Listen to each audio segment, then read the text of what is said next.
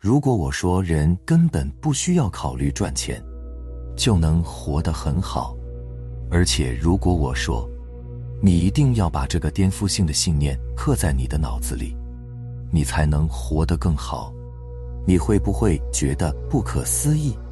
甚至呢，会因为我破坏了你的三观，让你感觉到很愤怒呢？这个视频呢，你一定要看完。我可能会打碎你长久以来对赚钱的限制性信念，并且呢，为你提供一套更加好用、更加高级的赚钱思维模型。我先请你思考一个非常简单的问题：如果佛陀想赚钱容易吗？如果孔子想赚钱容易吗？非常容易，对不对？因为他们的弟子太多了。受众太多了，不过好像他们也并没有考虑赚钱，却能活得很好。而且我们天天考虑赚钱，却活得很苦，这到底是什么道理呢？如果你把这个道理彻底搞明白了，那我们这种自知平庸的凡夫俗子，是不是可以模仿这些圣佛，哪怕是万分之一的思维和行为？来改善我们的人生呢？想搞懂这个道理呢？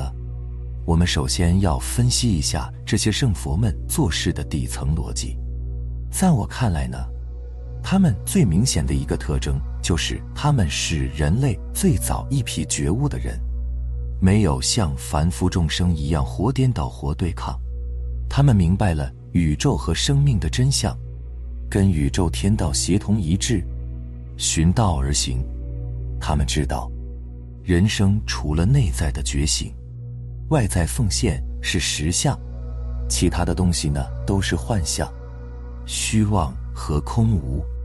他们呢不可能以赚钱满足个人贪欲为目标，他们只维持基本的生活所需，除此之外呢，一无所求，一无所念，一无所得，全部的时间。精力、能量都投注在觉醒和奉献上，他们的生命呢，处于零极限状态，没有了任何的局限性，所以他们产出呈现的东西品质很高，能量很强，吸引力很强。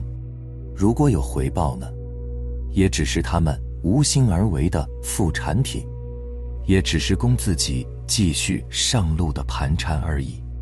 也只是用于服务自己的理念、信念的推进，他们根本不会心心念念去执着金钱之类的假象。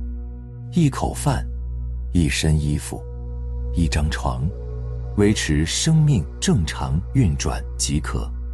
他们可以很赚钱，但是他们甚至懒得赚钱，甚至他们都害怕赚钱，害怕让这些虚妄空无的幻想。让自己蒙蔽身心，失去本体的大自在、大快乐、大通透、大欢喜、大丰盛。佛陀的勇气，你知道有多大吗？他抛弃王子的身份和奢华的生活，离家出走，悟道后四十年里，一边带着千千万万的弟子乞讨要饭，一边传法布道。他的物质欲望。站到了极致，内在灵魂却高贵到了极致。孔子为恢复天下礼仪和道德秩序，周游列国，寄人篱下，困于城邦，深陷于绝境，一生收了三千多个弟子，影响无数众生，没有想过赚钱，却被万人敬仰，成了万世师表。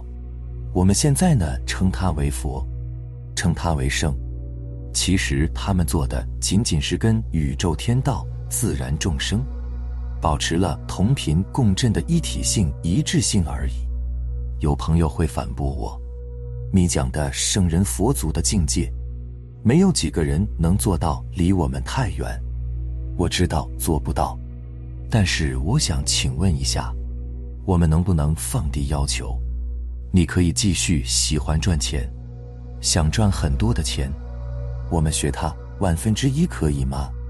即使万分之一的境界和能量被我们学到了、积累到了，你也是遵循天道规律，给宇宙保持了同频一致性，由此带来的无心而为的副产品，也能让你此生富足。现在我们很多人只是活颠倒了，被局限了，跟宇宙天道的模式，跟圣人佛祖行为模式正好反着来。他们内在不觉醒，灵魂很低级，愿力太小，能量太弱，限制性信念太多，二元对立的思维太严重，情绪太多太大，专注力太小。觉知不在线，物质贪欲太甚，负面业力积累太多，知行不合一。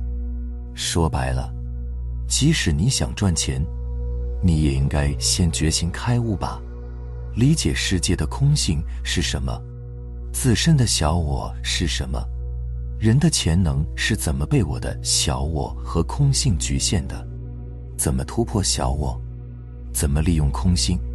即使你想赚钱，你也应该先学会服务奉献众生。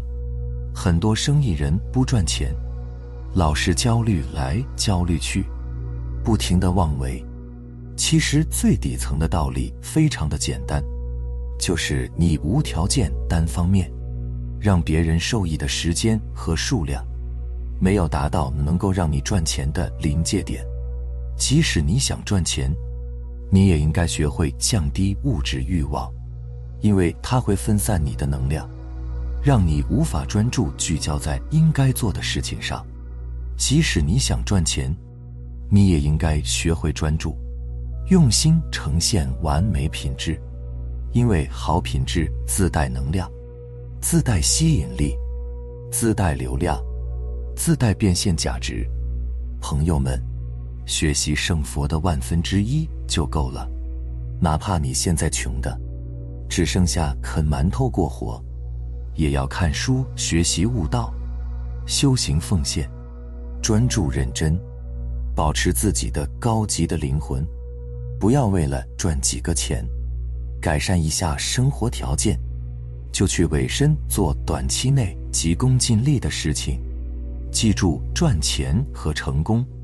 本来的实相应该是无心而为的副产品，人生的主产品应该是向内觉醒，理解空性和小我，向外奉献，跟宇宙万物协同共创，而你平时只需要维持基本的生活所需即可，这是最佳的生命状态。只要你偏离了这条通道，一定会陷入苦厄，或大或小。或多或少，或早或晚，非常感谢你能看完这条视频，希望能对你有所启发和触动。我们下期再见。